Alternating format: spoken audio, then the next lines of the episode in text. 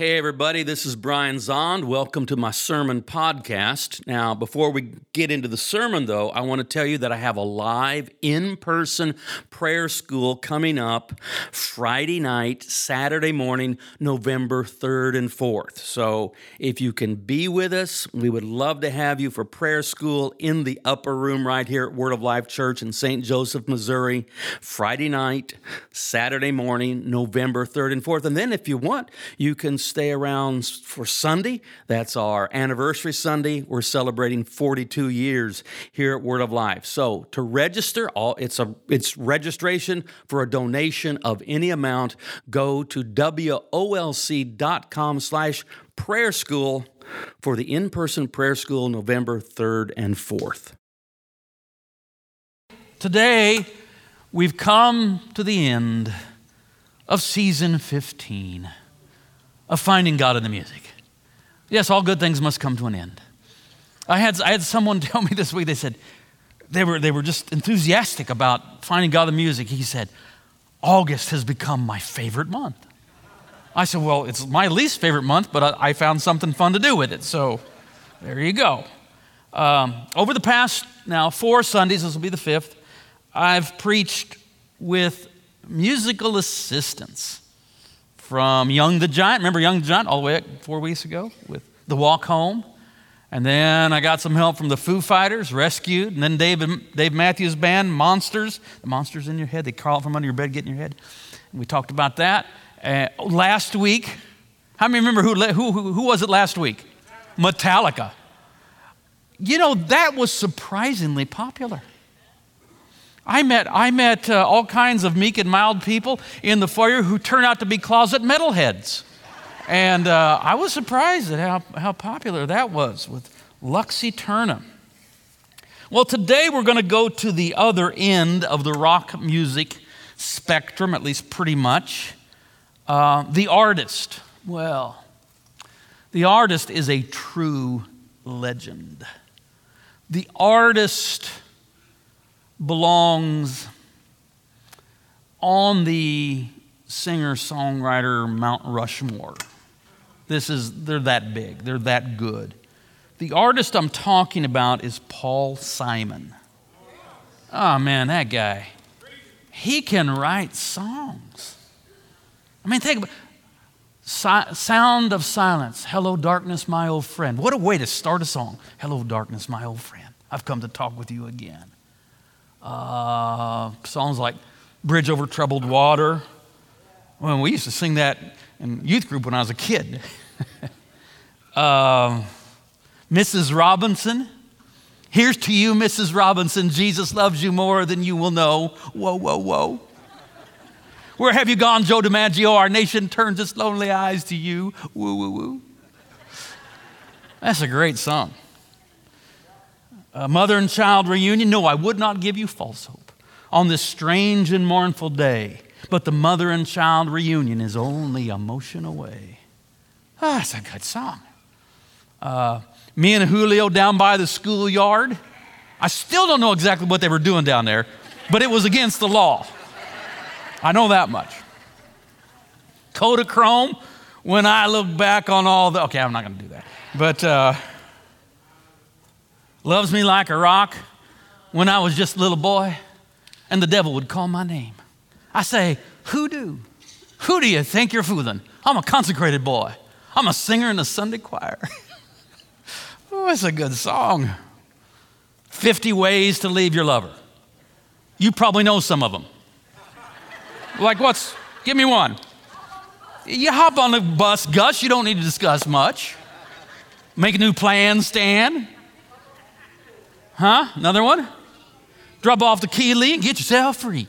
No need to be coy, Roy. You know, there's, we know these songs. Slip sliding away. The more you're near your destination, the more you're slip sliding away. You can call me Al. I love that song. Perry loves that song. This is one of our favorites. We love Call Me. Remember, remember the in the heyday of MTV, that music video with, with Paul Simon and Chevy Chase. How many of you remember that one? That's a classic. Well, uh, Paul Simon has put out 20 studio albums, five with Simon and Garfunkel and 15 solo. He's won 16 Grammys. Three times he's won Album of the Year. Yeah, he's no slouch. He grew up in a Jewish home in New York City. He was studying to be a lawyer, and he kind of had this little music thing on the side, and he wrote and recorded Sound of Silence, and became a big hit, and he decided he would just rather have lawyers work for him. That's what he says. Um, he's one of the true greats.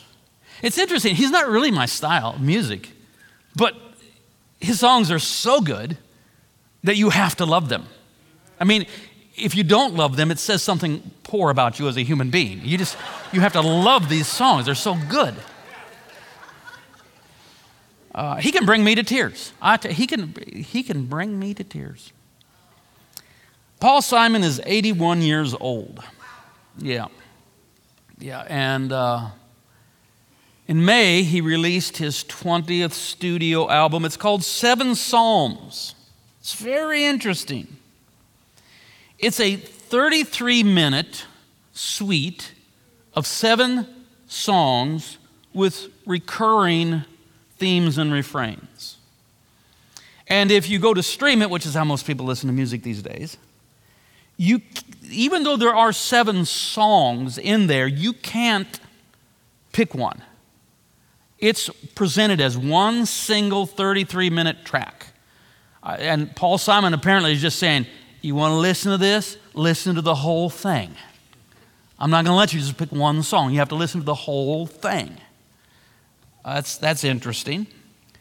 Now, religious and spiritual themes have always been pretty common in Paul Simon's music, but this album's different He talks about it. He said he had a dream a couple of years ago. And in his dream, a voice said, Write seven Psalms.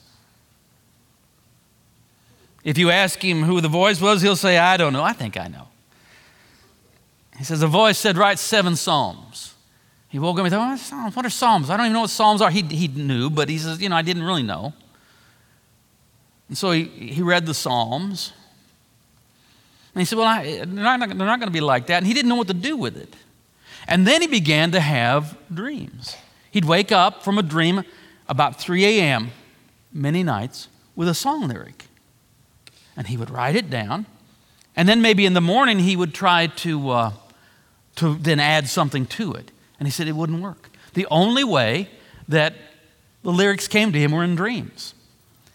And so he says, I feel like I didn't even write the lyrics for seven Psalms. They were, they were given to me. In an interview, he also says, and I find this very interesting the listener completes the song, not the songwriter. The listener completes the song, not the songwriter. In other words, that's one way of him saying, Your interpretation of my song is as valid or perhaps more so than mine. He's saying, I don't know that I know what these songs mean. It's the listener who completes the song, not the songwriter. Now, the opening line of the record is I've been thinking about the great migration. And that's and it becomes very clear that he's that's death. Oh, he's 81 years old.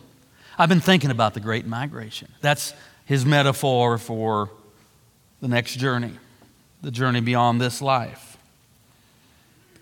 And then after 33 minutes, the album ends with him expressing some hesitancy about making this great migration.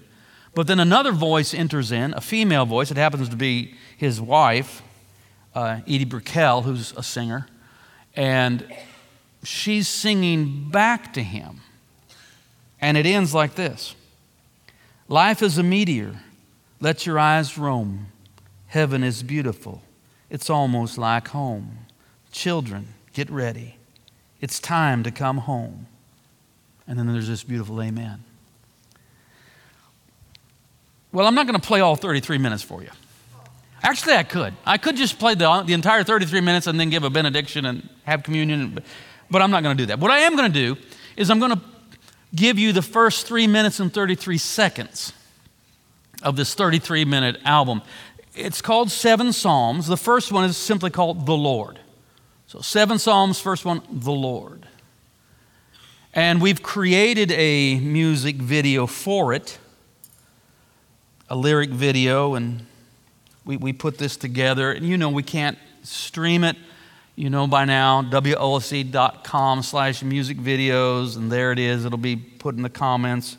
But you can go, um, if you're online with us, see, hear this song, and then I'll be back to talk about it. So, Paul Simon with seven Psalms, the Lord.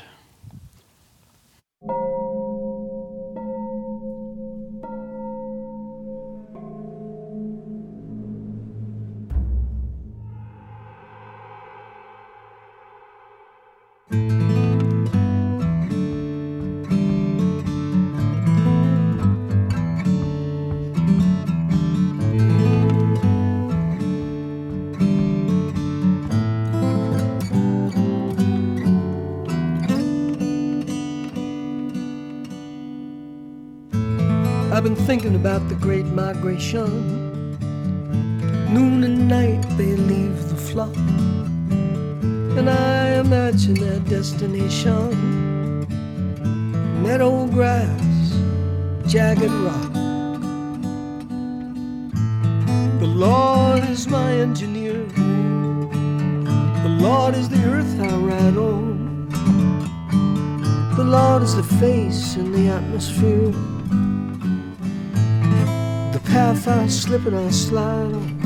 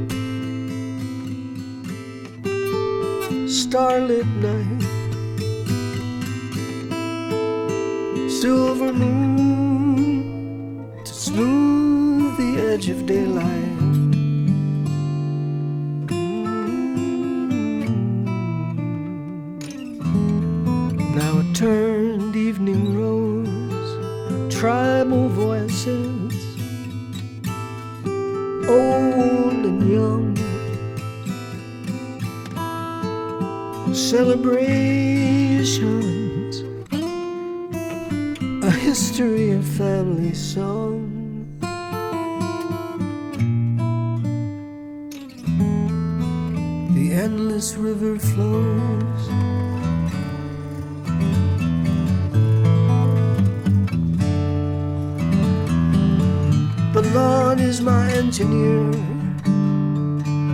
The Lord is the earth I ride on. The Lord is a face in the atmosphere. The path I slip and I slide on.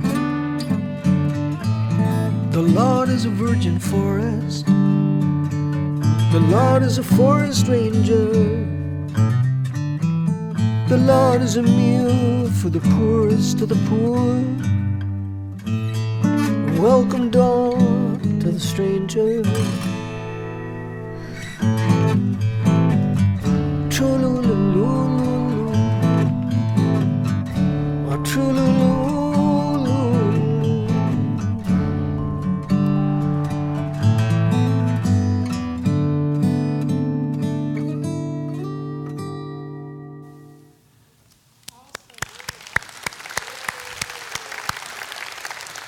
Probably you can probably tell that it, wasn't the end of it. We just sort of it was a moment to step aside from it. I imagine some of you will be streaming that today, the entire 33 minutes. I've been thinking about the Great Migration. It's one way of speaking of death. Noon and night they leave the flock. Well, in, in an interview, he said, "Yeah, I'm, I'm thinking about my friends." He said, "You're 81, your friends start dying." Jimmy Buffett just what, yesterday. And I imagine their destination meadow grass, jagged rock. The Lord is my engineer. King David said, The Lord is my shepherd. Paul Simon said, The Lord is my engineer. I'm here for it. Amen. The Lord is my engineer. The earth, the Lord is the earth I ride on. I, I like that. I, I'm not a pantheist, so you can just breathe easy here. But neither do I think that God created ex nihilo out of nothing. I don't think that makes sense. I'm with Maximus the Confessor, I think the most erudite of the church fathers, who said God doesn't create ex nihilo out of nothing, God creates ex deo out of himself. Out of himself. So the first incarnation is creation, and then there is the particular incarnation of God joining that in Jesus Christ. The Lord is my engineer. The, or, the Lord is the earth I ride on. The Lord is the face in the atmosphere, the path I slip and slide on. At age 34, Paul Simon was singing about slip sliding away. The more you near your destination, the more you're slip sliding away. But at 81, he's saying, The Lord is the path I slip and slide on. Hmm, I find that interesting. The Lord is a virgin forest. The Lord is a forest ranger. I like that one a lot. I like that a lot. The Lord is a virgin forest, God creating out of himself. But then God enters his own creation through the incarnation of the Logos. Because it turns out that uh, the virgin forest needs some care. Needs, actually, it needs some salvation. It needs a forest ranger to come and set all that's wrong right. Oh, this is good. Remember, remember, the songwriter doesn't complete the song, the listener does. I'm the listener. I'm completing it. The Lord is a virgin forest, the Lord is a forest ranger. The Lord is a meal for the poorest of the poor, a welcome door to the stranger. Well, that's just that's Matthew 25 stuff right there. All right, finding God in the music is about a lot of things. But part of what it's about is it's about having some respect for artistic spiritual intuition. I'll tell you something that I didn't tell you 15 years ago. I, I mean, I had all kinds of reasons for doing this series, but the, the reason that I didn't tell people, although it was one of the reasons, was I was just so weary of people being dismissive of any art expression that wasn't overtly Christian, which I would say almost overtly propagandistic. And you know, don't confuse art and propaganda. And so part of what I was doing 15 years ago when I called it Finding God on Your iPod, without saying it, I was communicating come on, pay attention. There is things of value in artistic spiritual intuition that may not come with the potential to win a Dove Award or something like that. So, um, Instead of fighting everything that isn't overtly Christian, which is silly and wrong-headed, we recognize that the poetic and the prophetic are related and that artists often have profound insight into the nature of reality, into the spiritual nature of reality. Now, this is something the Apostle Paul obviously clearly understood. And it served him well in preaching the gospel in the pagan Gentile world. So around the year 51, yeah, educated guess, AD 51, Paul shows up in Athens. You know Athens. Athens, you know, it was past its prime, but I mean, Athens, you know, is, is, is the cradle of Western civilization. 400 years earlier, this had been, you know, the city of Socrates and Plato and Aristotle. And this represents probably the very best thinking about the nature of reality in the Gentile world. And so this was the city of philosophers and thinkers and poets. And Paul arrives there. And uh, Paul goes to the Areopagus. You, you probably know it as Mars Hill, the Areopagus, which was a gathering place, a meeting place, a, pu- a place of public gathering. It was also the seat of something like the city council. It's, it's a place where ideas were exchanged because this is, this is the great city of ideas. You know, Athens is the city of ideas. And Paul goes to the Areopagus and he begins to preach. I'll read you some of what he preached. Acts 17, pick it up in verse 24. Paul says, at the Areopagus in Athens, the God who made the world and everything in it, he who is Lord of heaven and earth, does not live in shrines made by human hands, nor is he served by human hands, as though he needed anything, since he himself gives to all mortals life and breath and all things.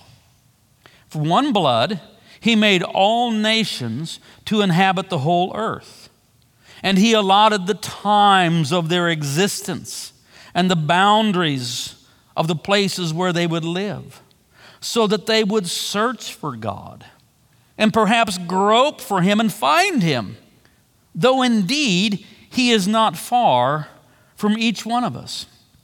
For in him we live and move and have our being. As even one of your poets has said, for we too are his offspring. All right, so, so Paul is there in Athens, and he respects and commends the human search for the divine. We're groping, we're seeking, we're searching, hoping that we can find God. But in his sermon, his Mars Hill sermon, he quotes two pagan Greek poets. This is the original Finding God in the Music. This is Paul knowing the songs that were popular in that culture and pointing out they say something true. In him we live and move and have our being. That comes from Epimenides. We'll get back to that. And then, he's, and then he, he identifies one of them. He says, as one of your own poets has said, this is Aratus, for we too are his offspring. So he's quoting two different Greek poets. Aratus, we are his offspring. And Epimenides, in him we live and move and have our being. How, many, how many of you like that verse? You know, you've always, you've always liked that. In him we live and move and have our being. That, that, that we are, that God is not far off. That, that, I don't know how to say it any better. In, in him, in God, we live and we move and have our being. How many of you have always kind of liked that verse? Let me tell you where it comes from. This is not Paul. This is Paul doing finding God in the music stuff. It comes from Epimenides, a 7th century Greek poet from the island of, Greek, of Crete. And he has this poem, and you understand these poems will be sung, so they're like songs. Um, hymn to Zeus. Zeus being the chief god in the Greek pantheon. This is the, the chief God. And I, this, isn't, this isn't the whole song, poem. This is just part of it. But here's a little snippet of Hymn to Zeus by Epimenides. They fashioned a tomb for you, holy and high one, Cretans, always liars, evil beasts, lazy gluttons. But you are not dead. You live and abide forever. For in you we live and move and have our being about that? If, if you're a careful Bible reader, you will recognize that there are two lines from this passage of hymn to Zeus show up in two different places in the New Testament. In uh, that bit about Cretans are always liars, even beasts, lazy gluttons. That shows up in uh, 1 Timothy 1.12. And remember, the one saying that is himself a Cretan. So it's part of a self-criticism thing. This is not an outsider saying that. It's, it's one of their own being critical of this particular society. And then, of course, the line, in him we live and move and have our being. Paul will say that about the true God, the one true God, who's the creator of all things. But the, the line originally comes from a Greek poet speaking of the chief god of the Greek pantheon, Zeus. So Paul's able to, you know, he, he knows that Zeus isn't the true God, but he also rep- recognizes that Epimenides was able to say something about the true God, even if he's a little bit confused through idolatry, and is applying to Zeus something that really belongs to the living God. Well, Epimenides, this 7th century BC poet from the Greek island of Crete, he, he speaks of a lie. You know, Cretans are always liars. Well, the lie he is attempting to refute, if you read the whole hymn, it's clear, is that there were, there were people in Crete saying that Zeus is mortal, that Zeus is subject to death, that Zeus could die, that Zeus is mortal. And in his hymn to Zeus, he said, No, no, no, no, no. No, they, they fashion a tomb for you holy and high one. But these, these people, they're liars, evil beasts, lazy gluttons. You are not dead, you live and abide forever, for in you we live and move and have our being.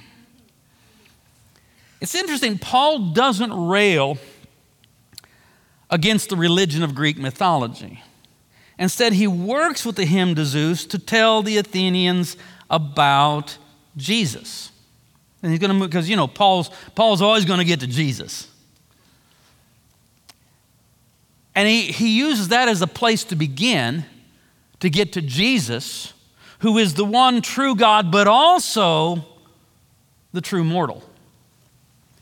So, in one sense, God can't die, but what if God becomes immortal and then does die? Well, that has implications.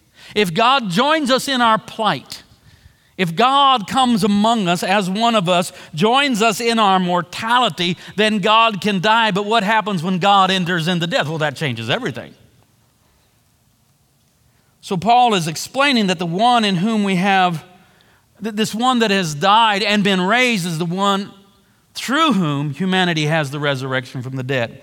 So, I'll jump toward the end of the sermon. Verse 32. When they heard of the resurrection of the dead, some scoffed. But others said, We will hear you again about this.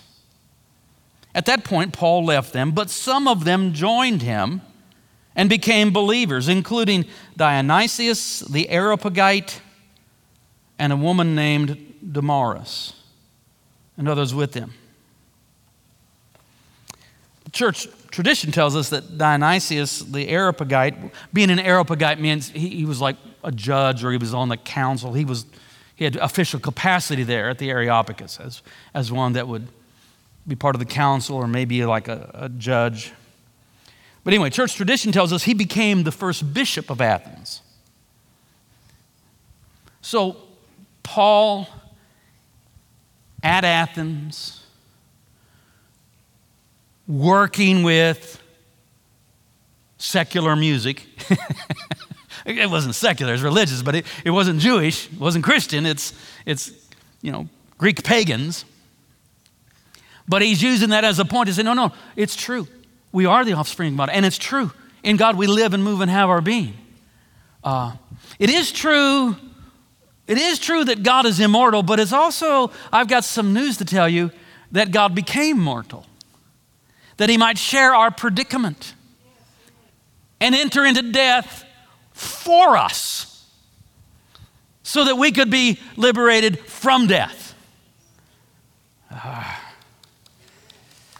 yeah, I, I, would just, I mean, might as well be a Christian about it, you know.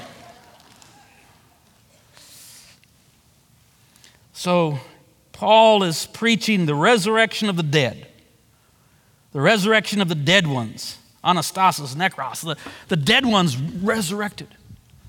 Now, some scoff at this. I mean, then and now. I mean, people scoffing at the idea of the resurrection is nothing, nothing new. Contrary to what some people seem to think, the ancients actually did know that dead people tend to stay dead. They, they were aware of this. Um, but Paul is preaching good news. He's preaching a gospel. He's preaching about a God who became human to enter into death to liberate the dead ones from death. And this is Paul's in Christ resurrection theology. So, in the death of Christ, in the death of Christ, I mean, Jesus is taking on humanity that he might restart humanity. The, the, the theological term is recapitulation, to, to give it a new capital, a new head.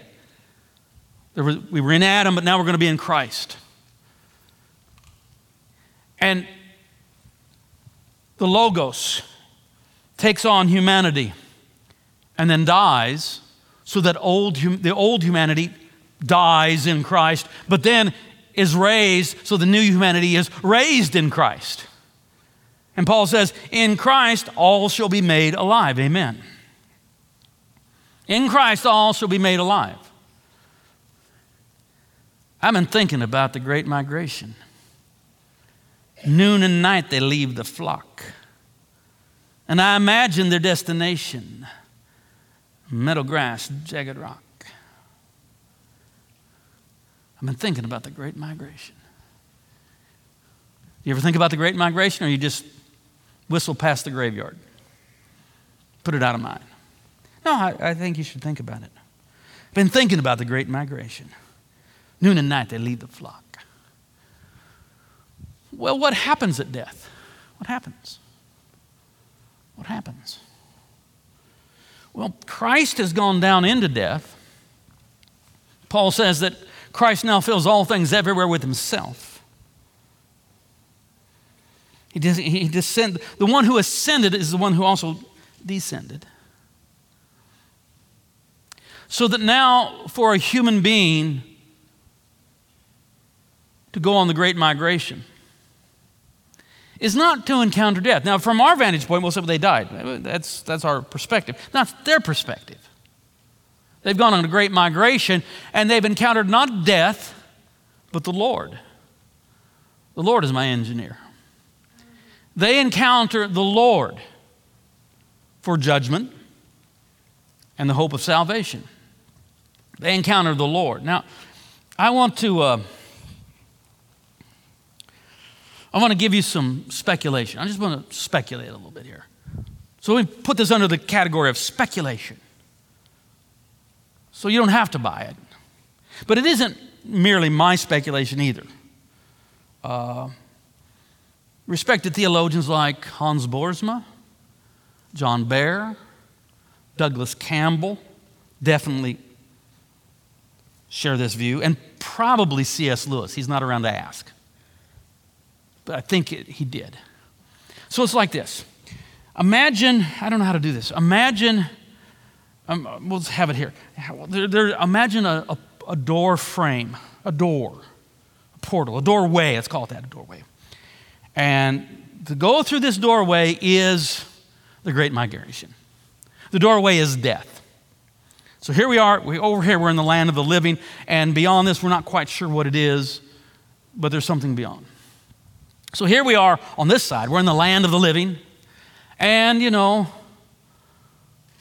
one by one they leave the flock. Paul died around the year 64, executed by Nero in Rome. So, somewhere around the year 64, Paul goes through the door. Then, like, uh, well, church tradition says that Dionysius uh, died in the year 95. So, like, what, 31 years later, then Dionysius goes through. Whew. Sometime in the late 14th century, Julian of Norwich goes through it. You know. So, so we see people different times. Everybody has to go through it, but they don't go through it at the same time, right? Every, everybody's going to have to go through that door. Not everybody goes at the same time. They go, they go, they go. Here's my speculation that everyone goes through the door at various times, but they all arrive at the same time.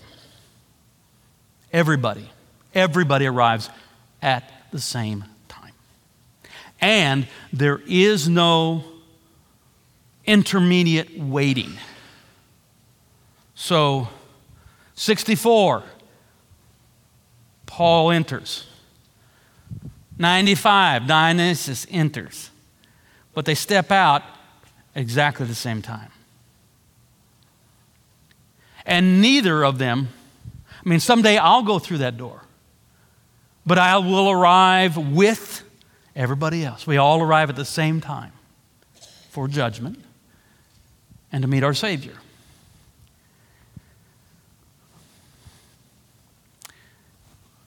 Einstein can help you with this. Don't say that can't be. Well, actually, it can be. Actually, it can be.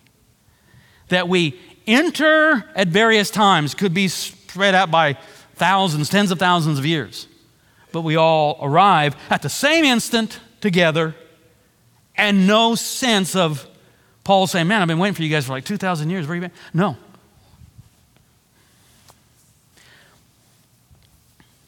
I've been thinking about the Great Migration.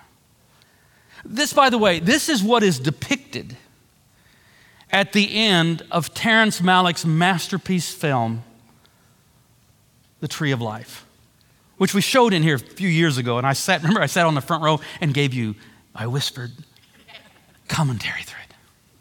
Because I've seen it 50 times, you know. I mean, not to boast, but I'm kind of an expert on it. If you want to see this depicted cinematically, and if you have the tree of life, you know, you, you, you purchased it because of course you did. And you just want to see the resurrection theme, you start at exactly two, two hours, zero minutes, zero seconds. So you can just, you know, if you already know the first two hours, just you start at two hours, zero minutes, zero seconds, and then it's the remainder of the film. It's about 14 minutes long. It's the resurrection. And there, there, there is the doorway and people arriving at the same time. And it's so beautiful, it'll bring tears to your eyes. Well, this is Paul's gospel of the resurrection of the dead in Christ. Some will scoff, like some of the Athenians did. But some will believe, like Dionysius and Damaris did. And in believing the gospel of resurrection, come on now, there's great peace and joy. I mean, th- this is the hope that we're not abandoned, we're not left alone, that Christ enters into death to rescue us all. Amen. I'll give the last word of this sermon to Paul Simon. The sacred harp that David played to make his songs of praise we long to hear those strings that set his heart ablaze. The ringing strings, the thought that God turns music into bliss. Life is a meteor. Let your eyes roam. Heaven is beautiful. It's almost like home. Children, get ready. It's time to come home. Amen. Stand up with me. How many of you think you're probably listening to that today? Yeah, I thought so. And then when you're done with that, you, you, you watch the last 14 minutes of Tree of Life. I'm curating your, your art experience for this afternoon. All right, we're going to come now to the table of the Lord. Uh, this is the bread of heaven. Um, Jesus is the bread that came down from heaven to give life. And Jesus comes and shares our mortality that we might share in his immortality. And he gives us this immortality through this sacrament, through giving us his life, his flesh, his blood in the bread and wine of communion. And so everyone is invited. Everyone's invited to come. You, you'll, you'll come, the ushers will direct you. Someone will have a basket of bread and they'll say, The body of Christ broken for you. You take the bread, and then someone has a cup and they'll say, The blood of Christ shed for you. Dip the bread into the cup and receive the bread of heaven that gives life. All right, join with me in confessing our Christian faith. I believe in God, the Father Almighty, creator of heaven and earth. I believe in Jesus Christ, his only Son, our Lord. He was conceived by the power of the Holy Spirit and born of the Virgin Mary. He suffered under Pontius Pilate, was crucified, died, and was buried. He descended to the dead. On the third day, he rose again. He ascended into heaven and is seated at the right hand of the Father. He will come again to judge the living and the dead. I believe in the Holy Spirit, the Holy Catholic Church, the communion of saints, the forgiveness of sins, the resurrection of the body, and the life everlasting. Amen. And now, together, let's confess our sins. Most merciful God, we confess that we have sinned against you in thought, word, and deed, by what we have done and by what we have left undone. We have not loved you with our whole heart. We have not loved our neighbors as ourselves. We are truly sorry and we humbly repent. For the sake of your Son, Jesus Christ, have mercy on us and forgive us, that we may delight in your will and walk in your ways to the glory of your name. Amen. And God is gracious to all who confess their sins and in humility ask for mercy in the name of Jesus Christ. Your sins, my sins, they are forgiven. And this is the table not of the church, but of the Lord. It is made ready for those who love him and for those who want to love him more. So come, you who have much faith, and you who have little. You who have been here often, and you who have not been here long. You who have tried to follow, and you who have failed, come. Because it is the Lord who invites you. It is his will that those who want him should meet him here. The body of Christ broken for you, the blood of Christ shed for you. Amen.